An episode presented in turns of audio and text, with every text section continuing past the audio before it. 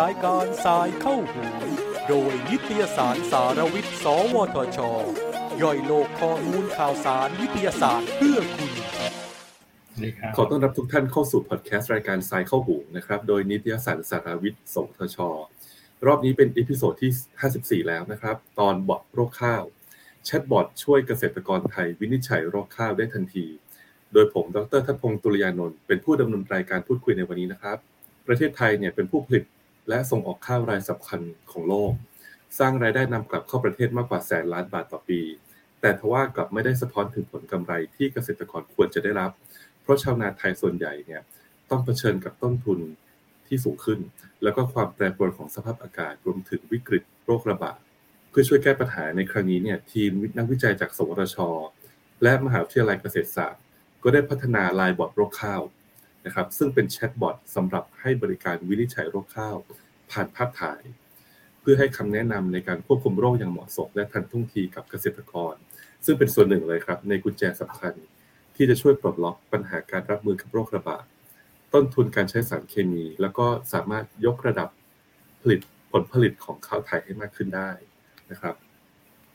นิตยสารสารวิทย์โดยสวทช ในครั้งนี้ได้รับเกียรติจากคุณวสินทร์สิทธุพินโย นักวิจัยกลุ่มวิจัยปัญญาประดิษฐ์จาก NECTEC สวทช นะครับ และผู้ช่วยศาสตราจารย์ ดรสุจินต์ ภัทรภูวดล อาจารย์ภาควิชาโรคพืชคณะเกษตรกำแพงแสน มหาวิทยาลัยเกษตรศาสตร์ มาร่วมพูดคุยบอกเล่าแพลตฟอร์มออนไลน์ของบอทโรคข้าว ที่จะมาช่วยเกษตรกรไทยผู้ปลูกข้าวครับนะครับ สำหรับตอนนี้นะครับ ก็วิทยากรก็อยู่กับพวกเราแล้วนะครับ ขอ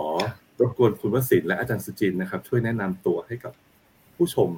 และผู้ฟังนิดหนึ่งได้ไหมครับ ว่าปัจจุบันทำอะไรกันอยู่ แล้วก็ความรับผิดชอบหน้าที่ในโครงการแพลตฟอร์มออนไลน์บอทโรคข้าวเนี่ยเป็นอยังทำอะไรกันบ้างนะครับ อยากขอเริ่มที่คุณวศินก่อนครับ ครับสวัสดีครับ ผมวศินสินธุภิญโญนะครับ เป็นนักวิจัยอาวุโสอยู่ที่ n e c t e c h แล้วก็ในหน่วยย่อยของผมก็คือ เป็นกลุ่มวิจัยที่เกี่ยวข้องกับปัญญาประดิษฐ์นะครับ แล้วก็เราก็แบ่งหลายเป็นหลายทีม ทีมย่อยของผมก็จะเน้นเกี่ยวกับเรื่องภาพก็คือเอาภาพมาแล้วก็ใช้ปัญญาประดิษฐ์ในการวิเคราะห์ภาพหรือทำประโยชน์จากภาพนั้นครับ ส่วนจุดเริ่มก็ด้วยความเชี่ยวชาญของเราทางด้านทางด้านปัญญาประดิษฐ์กับภาพนี่แหละครับ ก็เลยกลับเข้ามาช่วยเสริมทับกับอาจารย์สุจินต์ทางด้านผู้เชี่ยวชาญทางด้านโรคพืชครับ ค่ะและสำหรับทางอาจารย์สุจินต์นะครับค่ะสวัสดีค่ะท่านผู้ฟังและท่านผู้ชมทุกท่านนะคะสำหรับแล้วก็ดรอาร์มด้วยนะคะ คือสำหรับภาควิชาโรคพืชคณะเกษตรกำแพงแสนนะคะดิฉันมาจากภาควิชาโรคพืชคณะเกษตรกำแพงแสนนะคะสุจินต์พัทรภูวดลเราก็ทำงานทางด้านโรคนะคะแล้วก็การควบคุมโรค แล้วก็งานหลักที่สนใจก็คือเป็นงานทางด้านชีวโมเลกุลในการตรวจ นะคะ เชื้อโรคพืชนะคะ สาเหตุเชื้อโรคพืชไม่ว่าจะเป็นแบคทีเรียไวรัสต่างๆ รวมทั้งเเราก็ได้นำเทคโนโลยีใหม่ๆ ที่จะช่วยนะคะพัฒนาองค์ความรู้ทางด้านโรคพืช โดยทำให้การใช้นะคะปัญญาประดิษฐ์ในการที่จะวินิจฉัยโรคด้วยภาพนะคะซึ่งจะช่วยให้การวินิจฉัยโรคเนี่ยได้มีความสามารถในการที่จะเชื่อมโยงระหว่างนักโรคพืชนะคะ แล้วก็เกษตรกรหรือนักวิชาการท่านอื่น ๆ โดยเราก็มาเจอกันกับ กับทางด้านคุณวสินนะคะผ่านโครงการของสวทช ที่เป็นโปรแกรมนวัตกรรมเพื่อการเกษตรยั่งยืนนะคะ ตอนนั้นอาจารย์ชิรยุทธ์นะคะ ก็เป็นคนเริ่มโปรแกรมนี้แล้วก็มีการช่วยกันคิดว่าเราอยากจะทำอะไรเพื่อช่วยชาวนาไทย ให้มีความสามารถในการที่จะลดต้นทุนการผลิต ซึ่งหนึ่งในนั้นก็คือปัจจัยการผลิตหนึ่งในนั้นก็คือเรื่องโรค การใช้สารเคมีควบคุมโรค แล้วการทำให้ผลผลิตดีขึ้น ถ้าไม่มีโรคหรือมีโรคแล้วควบคุมได้ อยู่ในระดับที่เขาสามารถที่ยังได้ผลตอบแทนที่คุ้มค่ากับการปลูกนะคะตอนนั้นก็เลยอาจารย์ธีรยุทธ์ก็เลยจัดประชุมนะคะ ผู้เชี่ยวชาญทางด้านต่างๆ รวมทั้งนักโรคพืช แล้วก็ได้เชิญทางทีมเนเทคก็พอดีว่าได้เชิญทีมพี่ต้น แล้วก็ทีมคุณวสินนะคะ แล้วก็ดรธีระพี่บี ซึ่งก็เข้ามาช่วยทางด้านโรคพืชเป็นอย่างมากเลย เราได้รู้จักกันในงานนั้นเป็นครั้งแรก แล้วก็ เริ่มเริ่มจับคู่กันทำงาน โดยโดยโดยเป้าหมายของเราก็คือว่าออกทางด้านเน็ตเทคเขามีปัญญาประดิษฐ์ที่จะใช้วินิจฉัยโรคด้วยภาพได้ ซึ่งตรงกับความต้องการของเรา ก็เลยมาเจอกันเริ่มกันตรงนั้นนะคะก็เหมือนกับเป็นความความร่วมมือของสองสองเอาเอาเอาความเชี่ยวชาญสองด้านที่อาจจะไม่ได้เกี่ยวข้องกันมารวมกันกลายเป็นนวัตกรรมใหม่ทางด้านการเกษตรนะครับอยากรบกวนน่าจะเป็น น่าจะเป็นครั้งแรกที่เรามีการรวมตัวเป็นบูรณาการนะคะ แล้วก็ระหว่างระหว่างคอมพิวเตอร์ไซน์กับกับงานด้านการเกษตรที่เป็นด้านโรคพืช แต่จริง ๆ เทคโนโลยีพวกนี้มีมานานแล้วนะคะ ในด้านโรคพืช ในการวินิจฉัยโรคด้วยภาพมีมาในต่างประเทศมีมาหลายสิบปีแล้วแหละแต่ว่าในบ้านเราเนี่ยเรายังหาคู่ไม่เจอค่ะเพิ่งมาเจอเมื่อไม่กี่ปีนี้แล้วก็ทำงานด้วยกันค่ะอืมอืมอืมครับ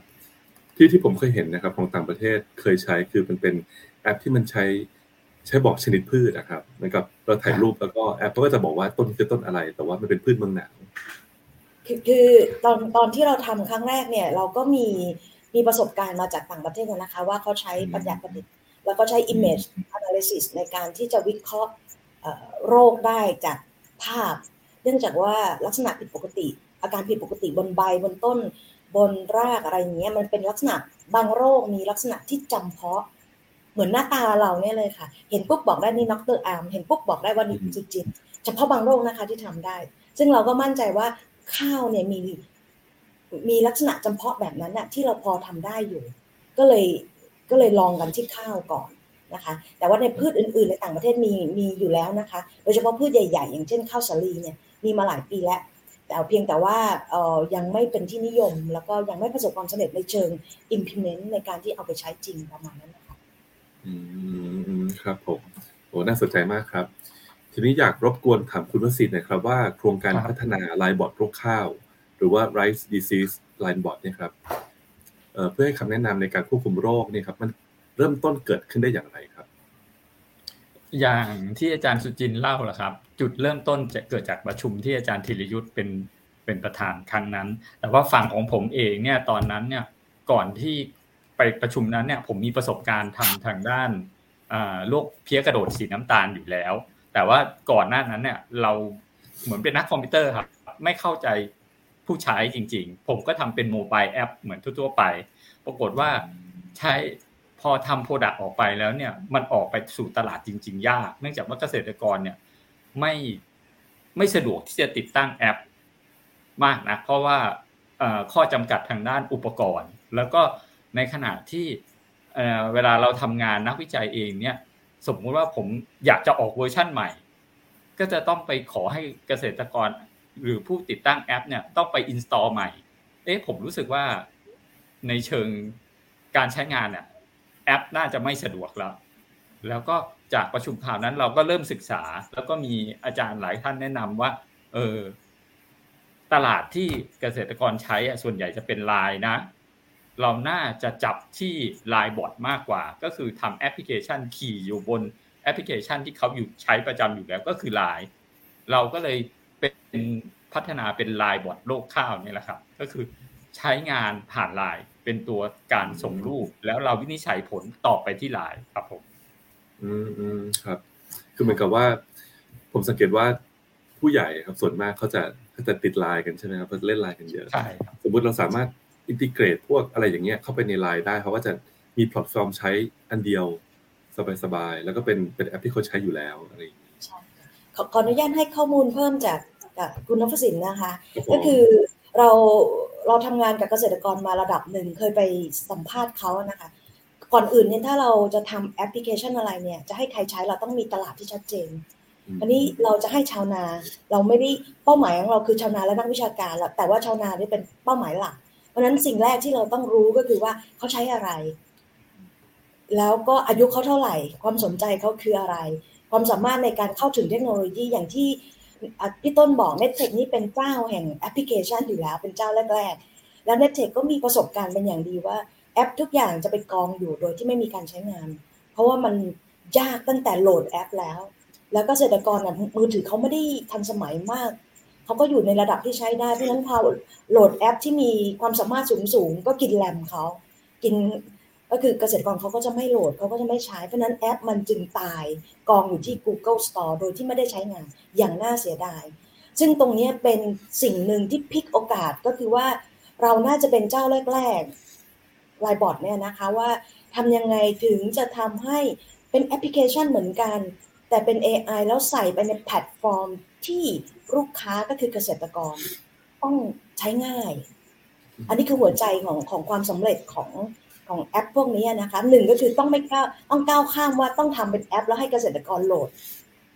เพราะว่าชาวนาอายุห้าสิบขึ้นไปนะคะ ขั้นต่ำนะห้าสิบขึ้นไป ให้เขาโหลดแอปเนี่ยไปส่งเสริมในฐานะที่เราเป็นคนเอาเทคโนโลยีไปส่งเสริมเนี่ยทำงานยากมาก ก็เลยคุยกันกับทางด้านทีม ซึ่งทางด้านทีม NECTEC เนี่ยก็มีประสบการณ์สูงมากในการที่จะใช้แพลตฟอร์มที่หลากหลาย แล้วทางพี่ต้นก็มี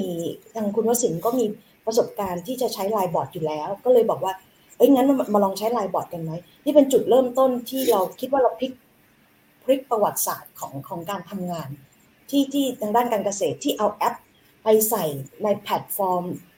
ที่คนทั่วไปเขาใช้กันแล้วให้เขาใช้งานง่ายๆวัตถุประสงค์ก็ก็เลยทำให้ไอเนี่ยเป็นที่มาว่าทำไมถึงชื่อไลน์บอร์ดนะคะเพราะว่าไม่งั้นก็ต้องเรียกเป็นแอปพลิเคชันวินิจฉัยโรคข้าวแล้วก็ต้องไปโหลด เราก็เคยทำอยู่บนเว็บไซต์อะไรอย่างเงี้ยค่ะ ไม่มีคนใช้ แต่พอไปใช้ไลน์บอร์ดปุ๊บเราเข้าถึงเกษตรกรได้เยอะขึ้นอันนี้อันนี้คิดว่าเป็นจุดจุดที่ทำให้เราสามารถที่จะสื่อสารกับเกษตรกรได้ง่ายอืมครับ จริงนะครับ เพราะว่าหลังๆนี่ครับ กิจกรรมหลาย ๆ อย่าง อย่างเช่น สมมุติพวกคูปองสะสมของร้านอาหารนะที่ผมเห็น แล้วก็อย่างพวกเอ่อเหมือนกับการจัดการพวกคอนโด พวกการเอ่อดูข้อมูลค่าน้ำค่าไฟเนี่ยเขาทำกันในไลน์หมดเลยครับ จริงค่ะก็ก็เลยก็เลยคุยกับพี่ต้นว่าทำง่ายๆไหมเวลาไปส่งเสริม ซึ่งพี่ต้นทำได้เก่งมากเลยทำให้มันง่าย อย่างใจที่เราอยากเลย เราก็คือบอกว่าเออเกษตรกรทั่วไปเนี่ยเช้ามาเขาส่งรูปภาพสวัสดีตอนเช้าเราก็บอกทำแบบเดียวกันได้ไหมคะพี่ต้น ก็คือบอกเกษตรกรว่าไม่มีอะไรเลยค่ะ แค่ใช้ไลน์เข้ามาอยู่ในกลุ่มเรา แล้วก็ ส่งภาพมาเหมือนสวัสดีตอนเช้า แต่แทนที่จะเป็นภาพอะไรที่สวัสดีเป็นรูปพระรูปดอกไม้ ก็เป็นรูปโรคในแปลงที่เข้าไปแปลงมาแล้วเราก็จะมีคนตอบตอบเดียวนั้นเลยนะคะ ก็คือแชทบอทเนาะคนนี้วันนี้เกษตรกรเนี่ยเขาเขาต้องการคนคุยด้วยนะคะ มันก็จะมีแชทบอทที่ entertain เขาตอนเช้าๆว่าโอ๊ยพอส่งรูปปุ๊บแชทบอทพี่ต้นจะตอบเร็วมาก อันนี้คือข้อดีของเราก็คือระบบของเราเนี่ยนะคะ คือเซิร์ฟเวอร์ที่ดีที่สุดน่าจะอยู่ที่ที่ n e t t e c h เพราะถ้าเป็นหน่วยงานอื่นเราก็จะพบว่า เวลาเราส่งอะไรไปมันใช้เวลาในการ process แล้วตอบกลับมา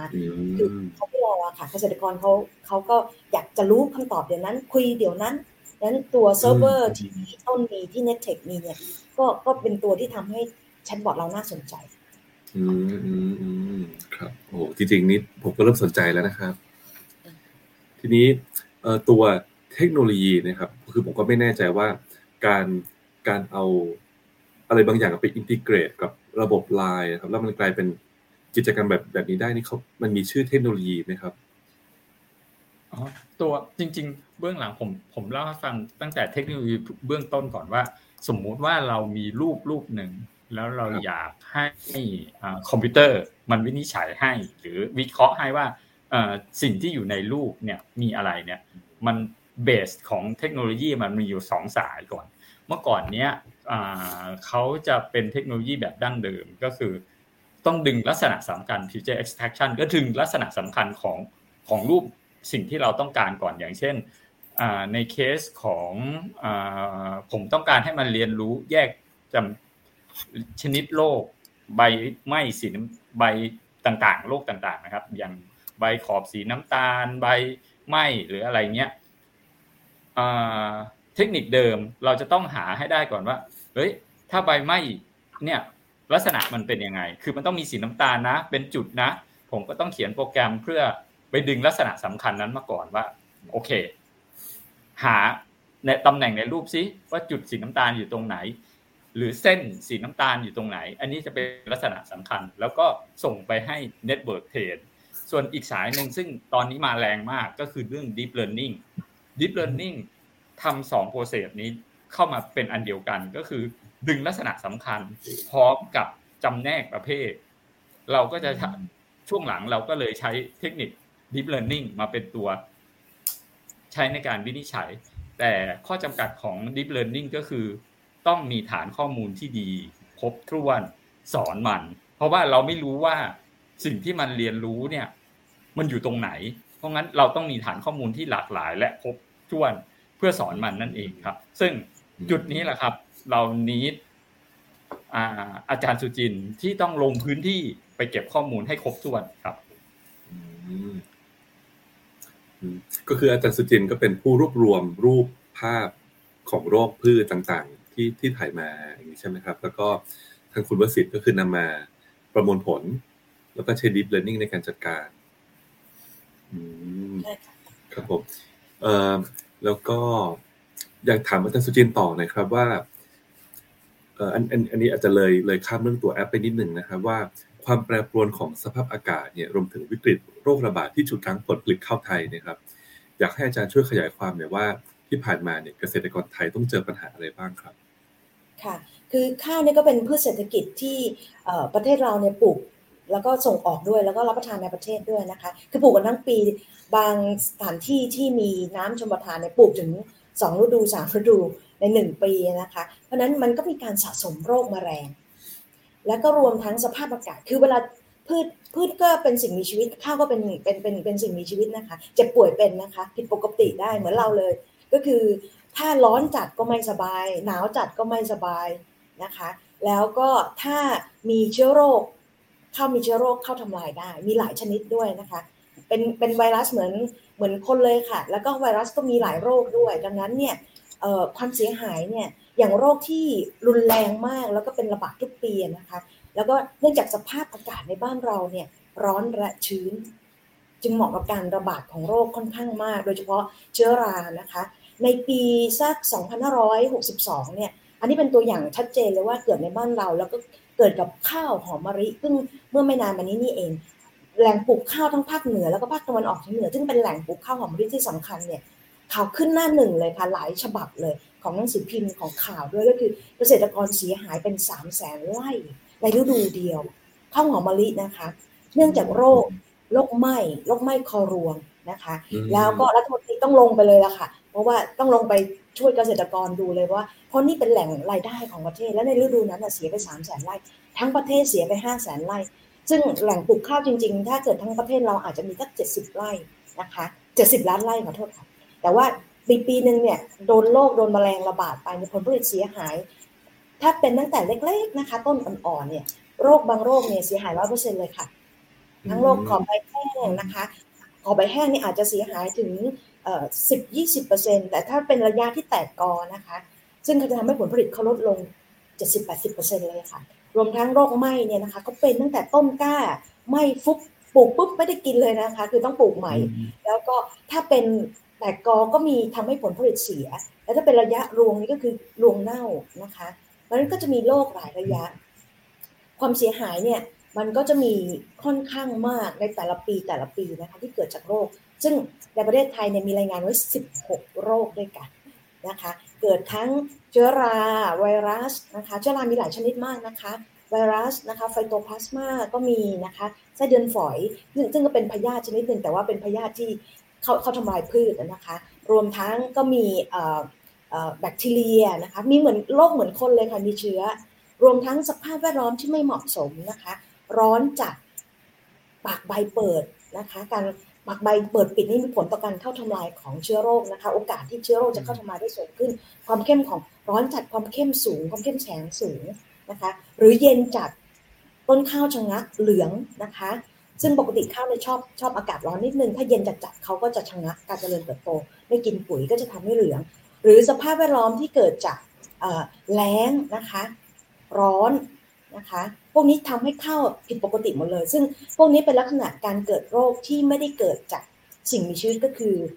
พวกเชื้อโรค แต่ก็ทำให้พืชผิดปกติ โดยเฉพาะการเปลี่ยนแปลงสภาพแวดล้อม ไม่ว่าจะเป็น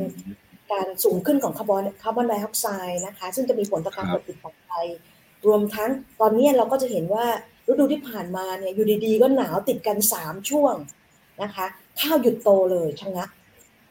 นะคะ เพราะนั้น การเปลี่ยนแปลงต่อสภาพแวดล้อมเนี่ยนะคะทั้งโรคและแมลงจะระบาดอย่างรุนแรง โดยเป็นผิดปกตินะคะปกติเนี่ยโรคเขาก็จะระบาดเยอะในช่วงฤดูฝน เพราะว่าร้อนและชื้นแล้วก็ลมพายุมาโรคก็จะมาเยอะ แต่ตอนนี้อากาศแบบนี้มันไม่ได้เป็นเฉพาะฤดูนี้แล้วนะคะมันมีการเปลี่ยนแปลงเยอะมาก ดังนั้นโรคและแมลงเนี่ยก็จะถี่ขึ้นเรื่อย ๆ แล้วก็จะฤดูที่ไม่เคยมีก็จะมีนะคะอันนี้ก็จะเป็นสิ่งที่จะทำให้ ผลผลิตข้าวเนี่ยได้รับความเสียหายนะคะอืมครับ เอ๊ะแล้วมันเป็นไปได้ไหมครับว่าสมมติเราเอาข้อมูลของสภาพแวดล้อมหรือสภาพอากาศนะครับมาช่วยในการประมวลผลเรื่องโรคด้วย ใช่ค่ะ ปกติเวลาพืชจะเกิดโรคจะมีสามปัจจัยด้วยกันที่เราเรียกว่าสามเหลี่ยมโรคพืชนะคะหนึ่งก็คือต้องมีพืชที่อ่อนแอต่อเชื้อโรคเหมือนเหมือนคนเนี้ยค่ะ ถ้าไม่อ่อนแอบางคนไม่เป็นโควิด บางคนเป็นโควิด นะคะ ถ้าถ้าคนที่ต้านแข็งแรงก็จะไม่เป็นข้าวที่แข็งแรงก็จะไม่เป็น แต่ถ้าข้าวอ่อนแอเขาก็จะเป็นโรค แต่มีข้าวที่อ่อนแออย่างเดียวไม่เป็นโรคนะคะ ต้องมีเชื้อโรคด้วยต้องมีเชื้อโรคที่รุนแรงปรากฏอยู่ด้วยอย่างโควิดเนี้ยมีหลายสายพันธุ์เนาะบางสายพันธุ์เราก็ไม่เป็นไรแต่บางสายพันธุ์เข้ามา เราก็โดนหมดเลยนะแปดสิบแปดสิบเปอร์เซ็นของประชากรเราโดนไปแล้ว อย่างเงี้ยนะคะข้าวก็เหมือนกันเขาก็จะมีและปัจจัยที่สามคือปัจจัยสิ่งแวดล้อม ต้องมีสภาพแวดล้อมที่เหมาะสมที่ทำให้พืชอ่อนแอ แล้วก็ทำให้เชื้อเติบโตแข็งแรงนะคะ ซึ่งสภาพแวดล้อมอย่างนั้นก็ได้แก่ฝนนะคะ ลม ความชื้นนะคะ อุณหภูมิ ซึ่งพวกนี้โดยเฉพาะอุณหภูมิสูงต่ำนะคะ และความชื้น ความชื้นสัมผัส ซึ่งพวกนี้เราสามารถนำข้อมูลในอดีต แล้วก็มาทำการสำรวจโรค แล้วก็นำมาประมวลผลใช้ใช้ AI ได้ด้วยนะคะ ที่จะหาความสัมพันธ์ว่าถ้าอากาศแบบนี้ โอกาสเกิดโรคสูงไหมแล้วเราก็ไปทำดาวชุดที่แท้จริงที่อยู่ในนาว่า อุ๊ย สภาพอากาศแปลงเนี้ยทุกปีเลยตั้งแต่ส่วนใหญ่โรคที่เราเห็นอาการเนี่ยมันไม่ได้เกิดณวันที่เราเห็นอาการนะคะ มันเกิดก่อนหน้านั้นแล้วห้าถึงเจ็ดวันเราก็ต้องไปย้อนดูสภาพหลังจากนั้น จากนั้นเนี่ยจริงๆในนี้พวกนี้ก็เป็นเรื่องของระบาดวิทยาเหมือนกับโรคคนเลยค่ะ เราก็ใช้สภาพอากาศมาพยากรณ์โอกาสการเกิดโรคเพราะฉะนั้นเนี่ยก็เป็นงานที่สองที่เรากำลังจะทำ ต่อยอดจากจากงานนี้แหละค่ะ ก็คือสภาพอากาศที่จะบอกประมาณการได้ค่ะโอ้โหน่าสนใจมากครับคำถามต่อมานะครับ อยากเรียนถามคุณสุจินนะครับ ว่ามีขั้นตอนการทำงานร่วมกันระหว่างเน็กเทคสงทชอย่างไรบ้างครับ แล้วก็มีการแบ่งหน้าที่ขอบเขตการทำงานอย่างไรครับค่ะอย่างที่พี่ต้นวสินพูดไปตอนแรกนะคะ เนื่องจากเราวินิจฉัยโรคด้วยภาพ ดังนั้นภาพจึงเป็นหัวใจของการทำงานนี้ ภาพที่จำนวนมากพอหลากหลาย แล้วก็มีความถูกต้องนะคะ หัวใจคือถ้าวินิฉัยโรคคือโรคพืชเนี่ยจะเหมือนหมอพืชนะคะ คือเราต้องต้องรับผิดชอบต่อเกษตรกร เราวินิจฉัยผิดไม่ได้นะคะ เพราะว่าถ้าวินิฉัยผิดเราให้คำตอบผิดเกษตรกรเขาจะเดือดร้อน ดังนั้นความถูกต้องของภาพต้องมาก่อนอันดับหนึ่ง นะคะ ภาพที่ได้จะต้องมีความถูกต้องเราก็จะต้องมาแยกเชื้อนะคะ พอเราเห็นอาการผิดปกติปุ๊บเราไปเก็บมาจากในแปลง เราจะต้องมาแยกเชื้อพิสูจน์โรคเหมือนหมอเลยค่ะ แยกเชื้อได้จำแนกเชื้อได้ และมั่นใจว่ามันเป็นโรคนั้นจริง อาการนี้เกิดจากเชื้อนั้นจริง เราถึงจะส่งมอบภาพนั้นให้พี่ต้น อันนี้เป็นหน้าที่ของนักโรคพืชที่ต้องทำให้ เพราะฉะนั้นการทำงาน image analysis เพื่อใช้ในการวินิจฉัยโรคพืชเนี่ย เราสามารถได้ข้อมูลมาจากนักวิชาการนะคะ หรือเราจะไปเอามาจากอินเทอร์เน็ตก็ได้นะคะ แต่เราก็ไม่มีความมั่นใจในภาพที่ได้ เพราะว่าเราก็ไม่ได้มีการพิสูจน์ ดังนั้นเนี่ยเราก็มั่นใจว่าถ้าประเทศไทยจะทำงานดังด้านนี้ เราควรจะมีคังภาพ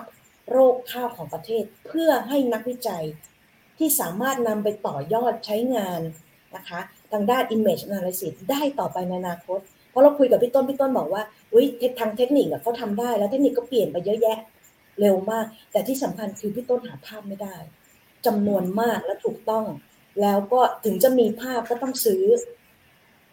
ต้องขอใช้ซึ่งมันก็ไม่สะดวกนะคะงั้นเราก็แบ่งหน้าที่กันก็คือหนึ่งนักโรคพืชก็ทางด้านทางด้านภาควิชาโรคพืชก็ไปหาภาพมาให้พี่ต้นจัดการให้ตรวจสอบ ซึ่งเราตรวจสอบโดยการที่ไม่ใช่คนจาก โครงการเราคนเดียวนะคะ เราจะมีผู้เชี่ยวชาญโรคข้าว จากกรมวิชาการนักวิชาการที่เป็นผู้อาวุโสเข้ามาช่วยงานเราเยอะมากไม่ว่าจะเป็นดรวิชุดานะคะ ดรรัศมีซึ่งเป็นผู้เชี่ยวชาญของกรมข้าว ก็มาช่วยเรา เพราะว่าจริง ๆคำว่าวินิจฉัยโรคเนี่ยโรคมีระยะนะคะ อย่างเช่นโรคไหม้เนี่ยมีอาการแตกต่างกันสี่ห้าแบบเนี่ยถ้าถ้าเป็นคนที่ไม่ใช่นักโรคพืชก็จะเข้าใจว่าโรคไหม้ก็คือโรคไหม้ ถ่ายรูปครั้งเดียวแล้วเจ็บ แต่จริง ๆ ไม่ใช่ในแปลงมีระยะการพัฒนาของโรค แผลจะไม่เหมือนกัน ดังนั้นถ้าได้ตรงนี้มาเนี่ยเราจะนำไปสอนไป train robot ได้เก่งขึ้น ถ้าเรามีภาพทุกอย่างที่ปรากฏจริงในสภาพธรรมชาติ มันเวลาไปใช้งานจริงก็จะครอบทุกอาการนะคะ อันนี้ก็คือสิ่งที่นักโรคพืชจะทำให้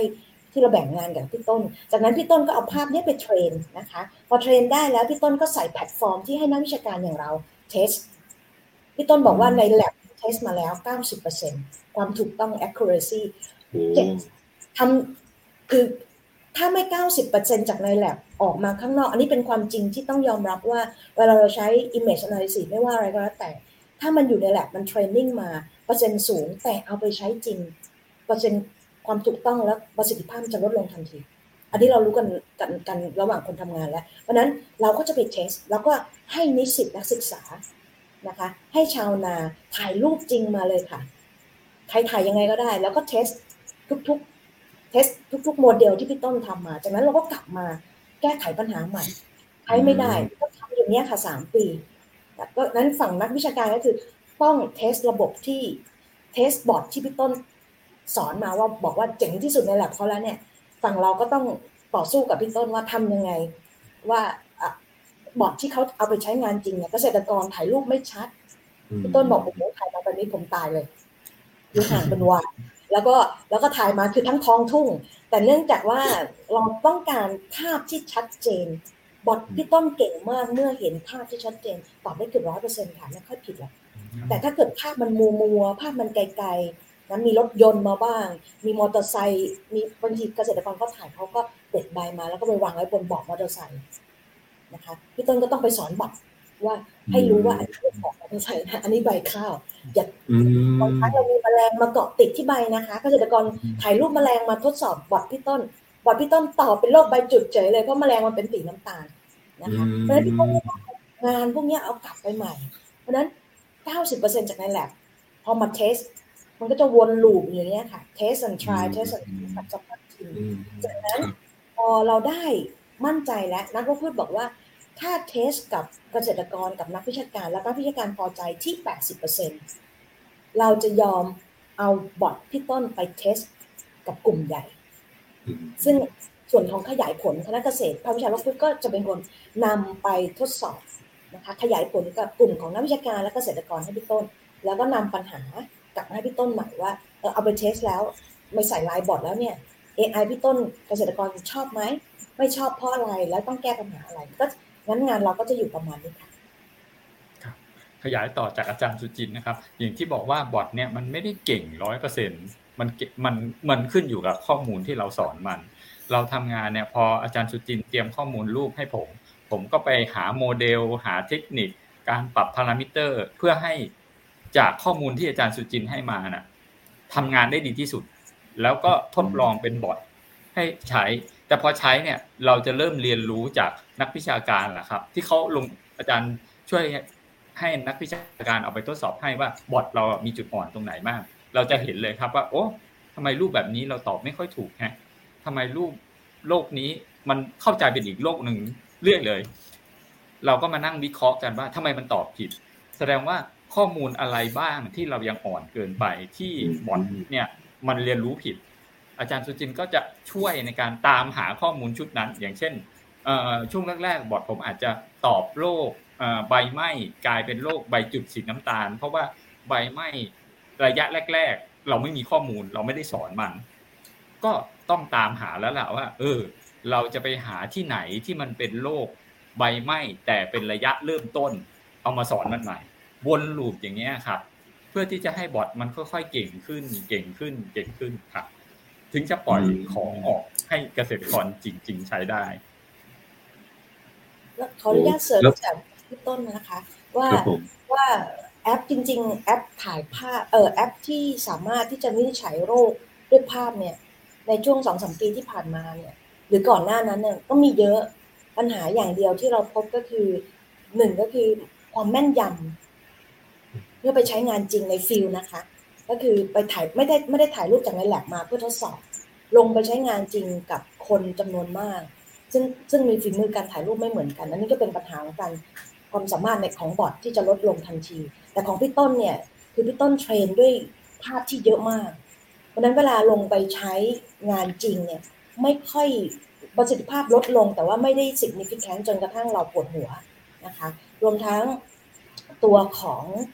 ภาพที่ได้นะคะ เราเราก็พยายามที่จะบอกพี่ต้นว่านิสัยของเกษตรกรเนี่ยเวลาเขาถ่ายภาพ จะให้ชัดแบบที่พี่ต้นอยากได้เป็นไปไม่ได้ ดังนั้นเราจะมีภาพที่ถ่ายแบบแกล้งๆพี่ต้นนะนะคะ คือถ่ายไกลๆหน่อย แต่ปอดพี่ต้นเก่งมากไปไปแหวกหาจนเจอค่ะ เพราะว่าเราเราส่งภาพที่เราคิดว่าเนี่ยเกษตรกรเขาสามารถเขาไม่ได้มี iPhone แบบเราอะนะคะงั้นกล้อง แค่ไหนกล้องสองสามพันบาทจากมือถือเขาเขาพี่ต้นต้องทำได้หมดอย่างนี้ค่ะก็อันนี้ก็เป็นปัจจัยหนึ่งที่ทำให้เวลาที่เราใช้ AI ในการวินิจฉัยโรคด้วยภาพเนี่ยเวลาเอาไปใช้งานจริงกับเกษตรกรเนี่ยประสิทธิภาพไม่ได้ลดลงมาก เพราะว่าเราเทรนด้วยดัตต้าเบสซึ่งเป็นโรคภาพโรคเนี่ยไม่ต่ำกว่าห้าหมื่นภาพ ซึ่งอันนี้ภาพซึ่งเราจะส่งมอบนะคะ แล้วก็หลังจากเสร็จสิ้นโครงการเนี่ยก็คงจะมี มีมีการใช้งานทางภาพเนี้ยโดยนักวิชาการหลาย ๆ ท่านทั้งจากภาคเอกชนและภาครัฐเดี๋ยวเราก็มาคุยกันว่าจะใช้งานยังไงต่ออันนี้ที่เราทำไว้ให้เตรียมไว้ให้นะคะ ดังนั้นใครที่คิดจะทำโรคข้าว แล้วก็อยากจะทำ AI เพื่อวินิจฉัยโรคไม่ต้องเริ่มจากศูนย์อีกต่อไปแล้วนะคะเรามีของให้บริการค่ะอืมครับเอ๊ะแล้วแล้วสมมติว่าเกษตรกรเจอโรคเนี่ยพอสามารถเหมือนกับ submit ภาพเพื่อช่วยกัน train AI ได้ไหมครับ เวอร์ชันนี้ยังครับ เพราะว่ารูปที่เกษตรกรถ่ายบางทีเราไม่แน่ใจว่าเขาบอกว่าเป็นโรคไม่แต่ใช่หรือเปล่า เรายังไม่แน่ใจ ส่วนใหญ่เราเชื่อจากนักวิชาการที่อาจารย์บริฟายให้เราว่าเอออันนี้คนท่านนี้เป็นนักวิชาการตัวจริงตอบไม่ผิดหรอกครับอันที่สองก็คือรูปที่เกษตรกรถ่ายบางทีน้อยมากครับ ที่จะได้คุณภาพมา สำหรับการการใช้เทรนได้ครับ ส่วนใหญ่ถ้าแต่ข้อดีนะครับก็คือเกษตรกรส่งจะเป็นร่องรอยให้เรารู้ว่าบอทเราอ่อนตรงไหน แล้วเราไปตามหาว่าอ๋อสิ่งที่เราอ่อนก็คือระยะนี้หรือข้าวพันนี้เราไม่เคยสอนมัน แล้วเราก็ตามหาทีว่าเราจะไปเก็บข้อมูลส่วนนั้นมาเสริมกันได้ยังไงครับ อืมอืมครับผม ประมาณนะครับ ทีนี้อยาก พูดถึงตัวตัวเอ่อไลน์บอทบ้างแล้วนะครับว่าตัวแชทบอทอันนี้นะครับมีขั้นตอนการใช้งานอย่างไรบ้างนะครับ แล้วก็ผู้ที่สนใจอยากใช้งานเนี่ย ต้องเตรียมตัวอย่างไรบ้างครับ ง่ายเลยครับ วิธีการใช้งานก็คือเข้ามาอยู่ในกลุ่มไลน์นั่นเองครับกลุ่มไลน์ก็จะถูกเชิญจากเพื่อนๆ หรือมี QR code ให้เข้าครับ ส่วนอีกช่องทางหนึ่งก็คือสมมุติว่ามีกลุ่มเกษตรกรรวมตัวกันนะครับ ตั้งเป็นกลุ่มเฉพาะขึ้นมาต่างหากก็ได้ครับ แต่เราอยากให้ในกลุ่มของเกษตรกรที่ตั้งขึ้นมีนักวิชาการอยู่ อย่างเช่น ศูนย์ข้าวต่างๆเนี่ยเขาก็จะตั้งเป็นกลุ่มเป็นกลุ่มของเขาเอง แล้วเขาก็จะดูแลเกษตรกรของเขาเองด้วยว่าเออนอกจากเนื่องจากว่าบอทมันตอบเฉพาะเกี่ยวกับภาพถ่ายที่เป็นโรคข้าว บางครั้งเกษตรกรอาจจะปรึกษาปรึกษาเรื่องปุ๋ยเรื่องอะไรอย่างเงี้ยครับ นักวิชาการอาจจะต้องช่วยเสริมจุดจุดนั้นแทนค่ะก็ขออนุญาตเสริมจากที่พี่วสินบอกนะคะ เริ่มแรกเลยอะก็คือต้องมี Line แอปพลิเคชันก่อน จากนั้นเนี่ยก็แค่เข้ามาในกลุ่มบอดโลกข้าว ซึ่งเราตั้งเอาไว้ให้เป็นกลุ่มสำหรับเกษตรกร ซึ่งข้อดีของการใช้ไลน์ก็คือเราสามารถตั้งเป็นกลุ่มได้ใช่ไหมคะ แล้วก็เชิญก็ได้เงี้ยแค่กดเชิญก็เข้ามาในกลุ่มได้เลย หรือว่าถ้าเรามี QR code เนี่ยเขาเขาแค่สแกน QR code ก็เข้ามาในกลุ่ม Line Bot ซึ่งใน Line Bot เนี่ยในกลุ่มนั้นเนี่ยไม่ใช่ไลน์ธรรมดา มันคือมีไลน์ที่มี AI ก็คือโมเดลของพี่ต้นที่ train แล้วที่เป็น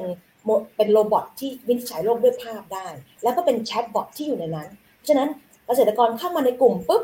พอเข้าเซ็นสมาชิกในกลุ่มแล้วเนี่ยเขาแค่ไปถ่ายภาพในแปลงข้าว แล้วส่งภาพมาปุ๊บพอส่งปุ๊บแชทบอทจะตอบพี่ต้นก็จะมีพี่ต้นก็จะภาพก็จะส่งมาที่เซิร์ฟเวอร์พี่ต้นแชทบอทก็จะตอบกลับภายในไม่เกินห้าวินาทีจริง ๆ เลยนะคะคือถ้าอินเทอร์เน็ตดีนะคะห้าวินาทีมันจะตอบกลับมาในนั้นเลย พร้อมกับ บอกว่าเป็นโรคอะไร แล้วก็พร้อมกับกดคำแนะนำได้ในนั้นเราจะมีลิงก์คำแนะนำ นะคะกดปุ๊บเนี่ยบางทีเกษตรกรเขาไม่ได้รู้นะคะ ว่าเกิดจากโรคอะไรเชื้ออะไร แต่เขาถามว่าเเป็นแล้วทำอะไรทำยังไงกับมันเพราะฉะนั้นเราต้องตอบให้เสร็จก็คือในพอตอบกลับมาปุ๊บบอกว่าโรคอะไรปุ๊บเราจะให้เกษตรกรคลิกลิงก์แล้วเขาก็จะเปิดวิธีการควบคุมโรค ดังนั้นมันก็เบ็ดเสร็จในนั้น แต่อย่างที่พี่ต้นบอกว่าบางทีเกษตรกรเขาเขาอยากคุยกับคนด้วย ดังนั้นในกลุ่มเนี่ยจึงเป็น communication platform ที่ดีมาก ๆ เพราะว่าจะมีทั้ง เกษตรกรที่เป็นหัวหัวก้าวหน้าหัวหน้ากลุ่มนะคะนักวิชาการซึ่งจะคอยควบคุมเพราะอย่างที่พี่ต้นบอกแล้วว่าตัว AI มันไม่ได้ตอบได้ร้อยเปอร์เซ็นต์แล้วก็ตอบได้เฉพาะโรค แต่ว่าเวลาเกษตรกรเขาจะติดต่อจริงๆเนี่ยมันไม่ได้ถามแต่เรื่องโรคเขามีคำถามต่อเนื่องดังนั้นการที่เราอยู่ในไลน์แพลตฟอร์ม แล้วมี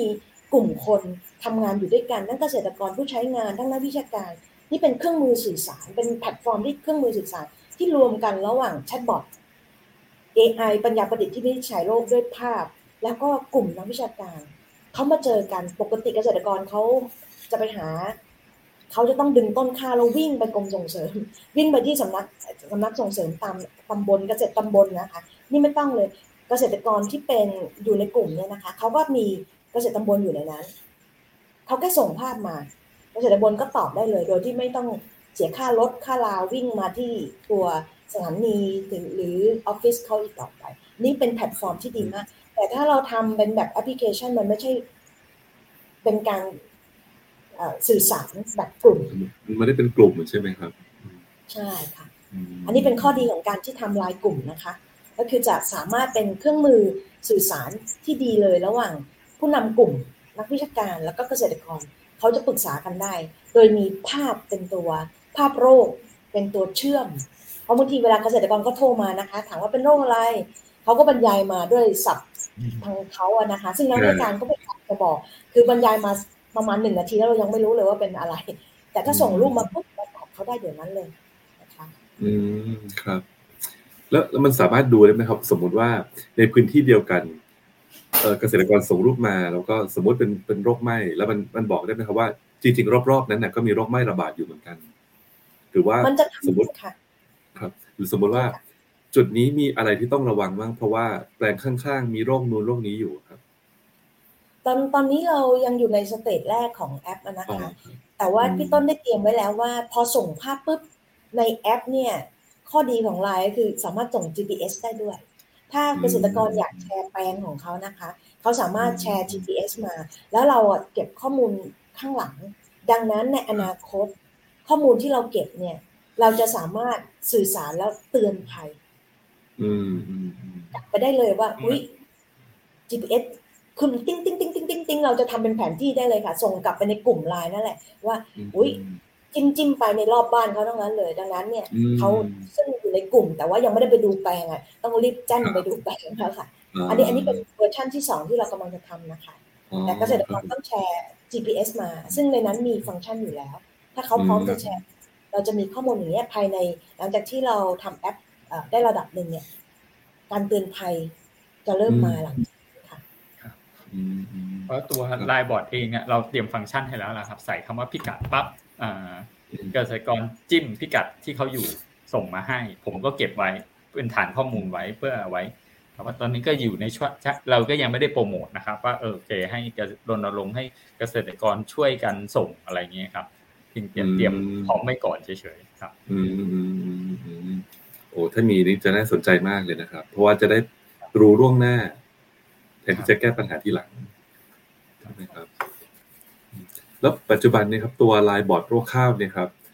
ให้บริการวิเคราะห์โรคข้าวที่สำคัญในไทยเนี่ยได้มากน้อยขนาดไหนนะครับ ค่ะ ตอนที่เราตอนโครงการที่เราทำกันไว้นะคะ พี่ต้นทำเสร็จแล้วสิบหกโรคนะคะ แล้วก็มันผ่านมาตรฐานของเราสองคนที่ต่อสู้กันเนี่ย ผ่านทั้งในแลบแล้วก็ผ่านทั้งการทดสอบเนี่ย เราเราบอกว่าเออ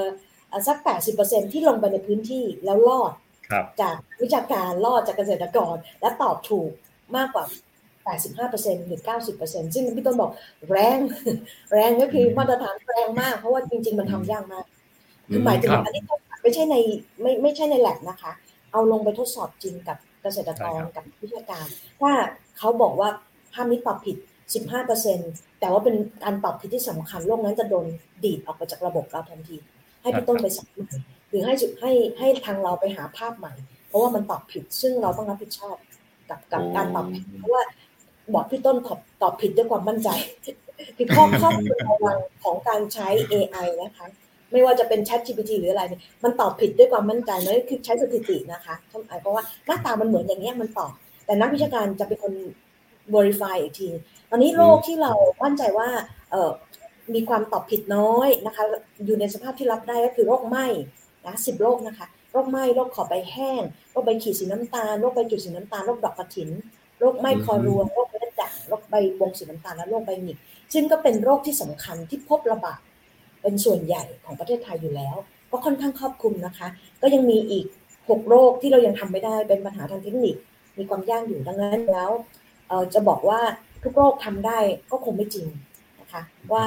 ปัญหา AI มันก็มีข้อจำกัดนะคะนั้นเป็นปัญหาเทคนิค ถ้า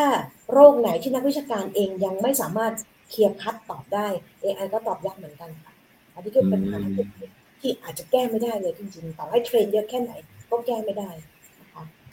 คะครับครับผม แล้วทางตัวตัวแชทบอทนะครับสามารถแยกได้ไหมครับว่าโรคนี้เกิดจากเชื้อโรคจริง ๆ หรือว่าเกิดจากการขาดธาตุอาหาร หรือว่าการดูแลรักษาพืช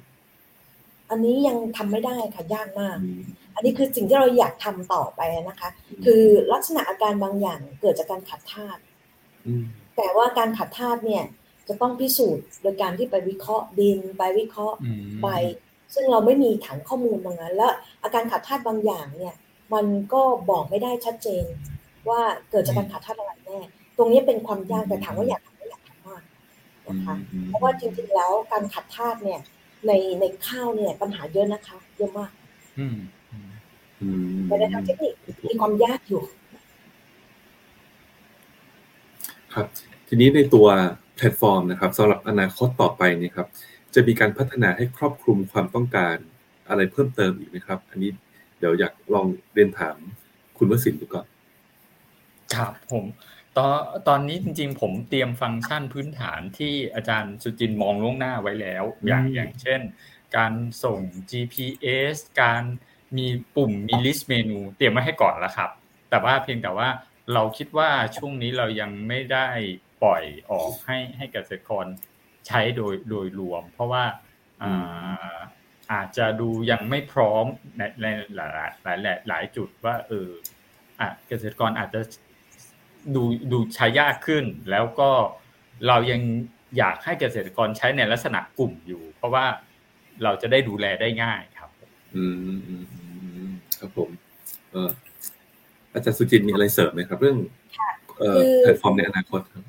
ใช่ค่ะ คือตอนนี้เราทำไลน์แอปพลิเคชันนะคะหมายถึงว่าเอา AI เข้าไปบริการวินิจฉัยโรคโดยผ่านไลน์แพลตฟอร์ม แต่เมื่อไม่นานนี้เราไปต่างประเทศ แล้วก็มีหลายประเทศสนใจมาก แล้วรวมทั้ง IRRI ด้วยนะคะก็ก็อยากจะนำแพลตฟอร์มของเราเนี่ยไปใช้ แต่ว่าพี่ต้นบอกว่ามันง่ายมากสำหรับพี่ต้นก็หมายความว่า ตัวตัวตัวบอร์ดหรือโมเดลเนี่ยมันสามารถย้ายโยกย้ายไปวางไว้แพลตฟอร์มไหนก็ได้ เราก็เลยต้องดูว่าเอาแล้วเกษตรกรประเทศอื่นที่เราจะไปขยายผล ซึ่งภาษาอังกฤษที่ต้นได้ทำไว้ให้แล้วนะคะ เราเราทดสอบกันในนักวิชาการแล้วว่าในหลายประเทศต้องใช้ภาษาอังกฤษ แล้วก็ในหลายประเทศอาจต้องใช้ภาษาถิ่น ซึ่งภาษาอังกฤษก็ไม่ได้เราจะไปลาวเราจะไปเขมรนะคะ หรือจะไปทางฟิลิปปินส์อย่างเงี้ยมันต้องใช้ภาษาทางนั้นนั้นพี่ต้นก็บอกว่าเขาเขาทำเขาทำได้คือเรื่องภาษาเป็นไม่ไม่ได้ไม่ได้ยุ่งยากแค่จะเปลี่ยนแชทบอทให้ตอบเป็นภาษาฟิลิปปินส์ฟิลิปปินโน หรือเขมรก็ทำได้คราวนี้เขาไม่ได้ใช้ไลน์ ไลน์เนี่ยใช้ไต้หวันใช้ลาวใช้อินโดนีเซียถ้าไปอินโดนีเซียเราสบายเลยค่ะเขาใช้ไลน์ของเราแต่ถ้าไปไป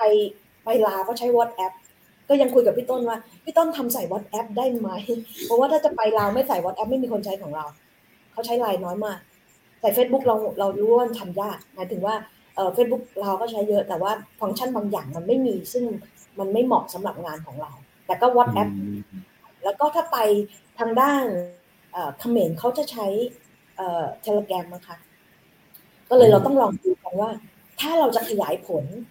ก็ถามว่าถ้าไม่ใช้ไลน์แล้วใช้อย่างอื่น เป็นไปได้ไหมอันนี้ในทางเทคนิคเราจะต้องมาคุยกันเพื่อปรับ แต่โดยโดยปกติพี่ต้นเขาบอกว่าง่ายมาก ง่ายมากเลย คือบอร์ดพี่ต้นเนี่ยมันย้ายไปวางไว้อะไรก็ได้แค่ขอ API มาต้นจะโยกจะไปอยู่บนแอป จะไปวางเป็นสร้างเป็นแอปก็ได้ จะไปอยู่บนเว็บไซต์ทำได้หมดอะค่ะ อันนี้คือข้อดี ซึ่งนักโรคนักโรคพืชเนี่ยไม่รู้นึกว่าโอ๊ยมันยากต้องมาเริ่มใหม่แต่จริง ๆ มันเป็นโมเดลที่หยิบไปวางไว้ตรงไหนก็ได้ อันนี้อาจจะให้พี่ต้นช่วยครับผมผมก็เหมือนทำเป็นเซิร์ฟเวอร์แพลตฟอร์มกลาง แล้วคอยรับงานจากหลาย ๆ แอปพลิเคชันเข้ามาครับ ตอนนี้ที่ลองก็คือ Line บอทนี่แหละเป็นตัวหลัก ส่วนจริง ๆ เรามีเว็บไซต์ด้วย ถ้าหากอยากลองก็คลิกจากเว็บไซต์ส่งมา ซึ่งบอทก็จะเป็นบอทที่เราเทรนตัวเดียวกันนี่แหละครับ คอยรับจ็อบแล้วตอบกลับ เพราะงั้นถ้าข้างหน้า user interface ก็คือผู้ใช้จะเป็น WhatsApp เป็นอะไรก็ตาม ก็ใช้แพลตฟอร์มเดียวกันครับ เพียงแต่ว่าเราจะต้องพัฒนาในส่วนต่อเชื่อมแค่นั้นเองครับ คือเหมือนกับว่าถึงเปิดไปใช้ให้ต่างประเทศใช้ ยังต้องเชื่อมกลับมาที่ประเทศไทยอยู่ไหมครับ ใช่ครับใช่ครับอ๋อใช่ครับเซิร์ฟเวอร์อยู่ที่เราครับ อยู่ที่นี่ครับผมอ๋อขอบคุณมากครับ น่าสนใจมาก ทีนี้ในการพัฒนาระบบให้ครอบคลุมปัญหาการปลูกข้าวนะครับ รวมถึงให้บริการอย่างต่อเนื่องระยะยาวนะครับมีความท้าทายอะไรบ้างไหมครับอันนี้น่าจะเป็นฝั่งพี่ต้นตอบได้ดีกว่ายากยากสุดตอนนี้ก็คือ ภาระในการดูแลเซิร์ฟเวอร์นี่แหละครับ ยังเป็นของ n e c t e c h ก็คือจริง ๆ ลักษณะงานของ ต้องยอมรับว่าลักษณะงานของโครงการเราเนี่ยเป็นโครงการวิจัย พอโครงการวิจัยก็จะมีระยะเวลาในการทำวิจัย พอปิดโครงการงบประมาณที่จะใช้ในโครงการก็จะหมดลงนะครับตอนนี้ n e c t e c ก็จะต้องแบกรับส่วนค่าเซิร์ฟเวอร์ไปเรื่อยๆ ไปก่อนเอง ส่วนอีกอันหนึ่งก็คือเราก็ต้องหาน้องที่ช่วยกันดูแลระบบว่าเออถ้าบอดตายเราจะต้องรีบปลุก หรือถ้ามี ต้องการทำข้อมูลอะไรบางอย่างอย่างเงี้ยครับ ก็ต้องมีน้องแอดมินช่วยกันทำงานนะครับ ซึ่งตอนนี้เราก็ต้องหาเงินจากแหล่งอื่นมามาช่วย เนื่องจากว่าโครงการเราปิดไปแล้ว ก็ต้องหาแหล่งโครงการอื่นมาช่วยเลี้ยงเลี้ยงเป็นเงินเดือนน้องให้อยู่ต่อนะครับครับ ซึ่งปีแรกเราก็ขออนุญาตเสริมพี่ต้นนะคะ ปีแรกเราก็รอดตายหลังจากที่เราจบโครงการจาก โปรแกรมนะคะ ISA ของสปทช ที่ให้การสนับสนุนมา 3 ปีนะคะ แล้วก็ตอนนี้เราปีนี้ปีที่ผ่านมารวมถึงปัจจุบันเนี่ยค่ะเราได้รับทุนสนับสนุนจาก BCG นะคะเบลโลดนะคะในการไปส่งเสริมไลน์แอปพลิเคชันให้กับกลุ่มผู้ปลูกข้าวเหนียวนะคะใน 4 จังหวัด 3,200 คน เราก็ได้ค่าจ้างแล้วก็ค่าเซิร์ฟเวอร์นะคะมาดูแล นะคะต่อยอดงานของเรา แล้วรวมทั้งเอาไปทดสอบกับเกษตรกรผู้ใช้จริงเนี่ยนะคะให้ให้เขาใช้งานจริง 3,200 คนเพื่อเราจะเก็บ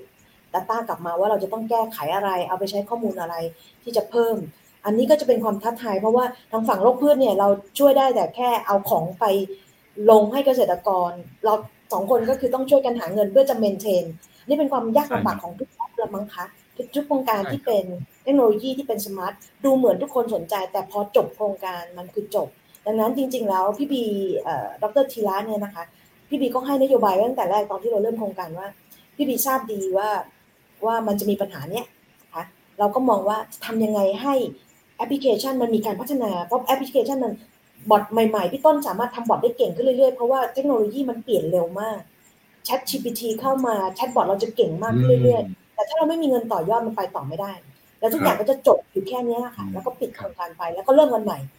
ซึ่งมันไม่ใช่ ถ้าเราเริ่มมาแล้วเราก็อยากจะนับต่อ ตอนนี้ก็คือเป็นหน้าที่เราว่าทำยังไงถึงจะทำให้โครงการเราพัฒนาต่อไปได้เรื่อยๆ ยั่งยืนก็คือพยายามจะหาเงินเข้ามาทำโครงการ IRRI สนใจแล้วก็พยายามจะไปขอเงิน IRRI มาเพื่อพัฒนาต่อยอดไปใช้กับต่างประเทศ เอามาดูแลเซิร์ฟเวอร์เรา เอามาดูแลนักวิจัยที่ดูแลให้บริการอยู่หลังหลังบ้านเราอะไรเงี้ยค่ะ อันนี้ก็พยายามหากันอยู่ แต่ว่าก็ถามว่าระยะยาวจะเป็นยังไงนี่ เป็นความยากลำบากเหมือนกัน แม้แต่ข้อมูล digital data ที่บอกว่า Big Data เนี่ยเก็บเป็นเยอะๆ แล้วถามว่ามันก็มีค่าใช้จ่ายนะคะ เราได้ข้อมูลมาเนี่ยอย่างอย่างรูปที่เราได้มาห้าหมื่นรูปเนี่ยเราลงทุนไปหมายถึงรัฐบาลนั้นล้านสองล้านนะคะเพื่อจะให้รูปเข้ามาแล้วก็มีรูปที่ถูกต้องเนี่ยถามว่าแล้วถ้าเอาไปเก็บไว้เซิร์ฟเวอร์ มันก็ต้องมีคนดูแล ใครจะเป็นคนจ่ายค่าคนดูแล เพราะโครงการมันปิดไปแล้ว อะไรอย่างเงี้ยนะคะ นี่ก็เป็นปัญหา ต่อเนื่องมันต้องหาคนรับรูปแล้วก็เอาไปใช้ต่อ แต่ถ้าเกิดไม่ได้จะเป็นลักษณะการขายคล้ายๆแบบเห็นจะเอ่อพวกแอปที่เขาขายรูปไหมเอาเงินมานิดหน่อยเพื่อมาเลี้ยงคนเลี้ยงเซิร์ฟเวอร์ค่าเซิร์ฟเวอร์ซึ่งอันนั้นก็ทำได้นะคะ business model แบบนี้ยังไม่ได้คิดกันว่าจะทำยังไงให้มัน sustain ครับ ตอนนี้หลักๆก็พยายามหาโครงการครับใหม่ๆมามามาเลี้ยงมันครับ ซึ่งอาจจะเป็นพืชอื่นก็ได้ เพราะว่าจริงๆเซิร์ฟเวอร์มันก็คือเซิร์ฟเวอร์ติดตัวเดียวกัน เราก็พยายามขยับขยายไปไปพืชอื่นด้วยครับ อืมครับ เอ๊ะมันเป็นไปได้ไหมครับสมมุติว่ากรมการข้าวอยากจะเอาโครงการนี้มาดูแลต่อก็คือย้ายเซิร์ฟเวอร์ไปที่นู่นเลย หรือว่ายังต้องอยู่ที่กรมการข้าวอันนี้เป็นความยินดีครับ ถ้าถ้าหน่วยงานรัฐเรายินดีอยู่แล้วครับ จริงๆใครรับก็ยินดีครับ เพียงแต่ว่าเอ่อบางทีส่วนใหญ่มันจะต้องไป weight กับอ่า กำไรที่เขาจะได้มากกว่าค่าดูแลเซิร์ฟเวอร์ แล้วถ้าสมมติว่าเอกชนจะเอาไปเนี่ยแล้วเขาจะทำกำไรจากการให้บริการได้อย่างไร อันนี้ครับส่วนใหญ่มันจะติดที่ business ครับคือถ้าเราผ่านหน่วยงานรัฐแล้วก็ยินดีครับคือคือเรามองว่างานนี้เป็นงานบริการที่ต้องการนักวิชาการด้วยนะคะฉะนั้นกรมการข้าวเนี่ยเขามีนักวิชาการโดยเฉพาะ ถ้าเขารับไปเนี่ยนี่ก็คือ งานเราไม่สูญเปล่าเลยค่ะ เพราะว่าตรงวัตถุประสงค์มาก ๆ คือพัฒนาและเขาไปต่อยอดแล้วเขาสามารถที่จะมาเนจทุกอย่างได้ อันนี้อันนี้เป็นงานที่ควรจะจะใช้งานได้โดย มีประสิทธิภาพกว่าก่อนนักวิจัยซะด้วยซ้ำเพราะว่างานรูทีนของเราเนี่ยมันไม่ได้มีแค่โรคข้าว มันมันมีงานอื่นซึ่งพอเราหมด priority ตรงนี้มันมันก็จะหยุด แต่ถ้ากรมข้าวเขาเขาสามารถที่จะต่อยอดได้จากตรงนี้ไปอีกเยอะเลย รวมทั้งของบริษัทเองอะนะคะ ว่าถ้าอย่างที่พี่ต้นบอกว่าเขาเขาเอาโลกเอาบอดไปตัวเดียวเขาไม่คุ้มหรอกค่ะ เพราะเวลาชาวนาถามเมื่อกี้ที่ ถามกันก็คือว่า เอ๊ะแล้วจะขยายผลยังไง เขาไม่ได้ถามแต่เรื่องโรคเขาถามเรื่องแมลงเรื่องการขาดธาตุเรื่องการหุ้นนี่นั่น เพราะฉะนั้นบริษัทเขามักจะเอาบอทหลาย ๆ ตัวมารวมกันเป็น one stop service เพราะว่าโรคพืชอย่างเดียวบริการลูกค้าไม่ได้ ดังนั้นเขาก็จะต้องซื้อบอทหลายตัว แล้วก็ทำยังไง แต่โชคดีว่าพี่ต้นออกแบบให้มันยกย้ายได้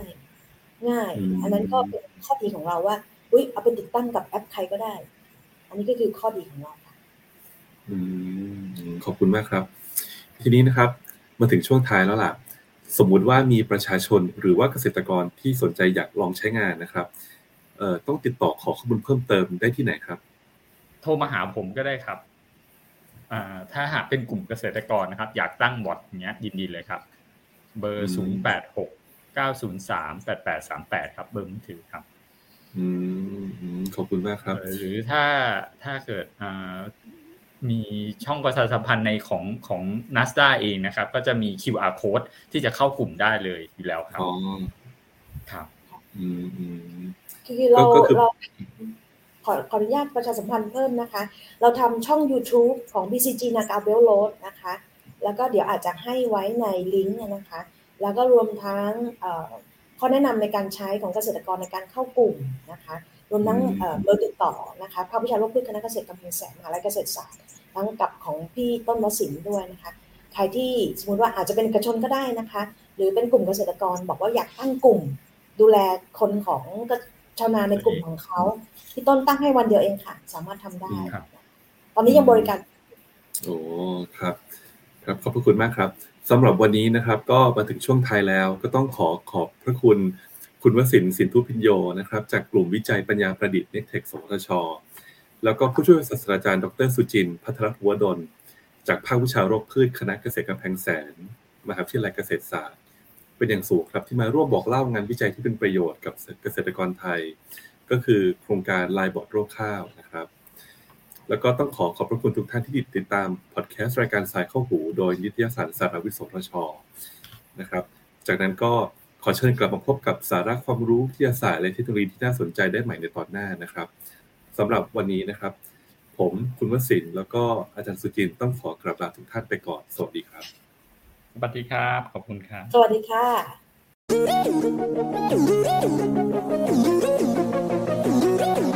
ติดตามรับฟังรายการทรายเข้าหูได้ทุกวันอังคารทางนัสดาพอดแคสต์และแฟนเพจนิตยสารสารวิทย์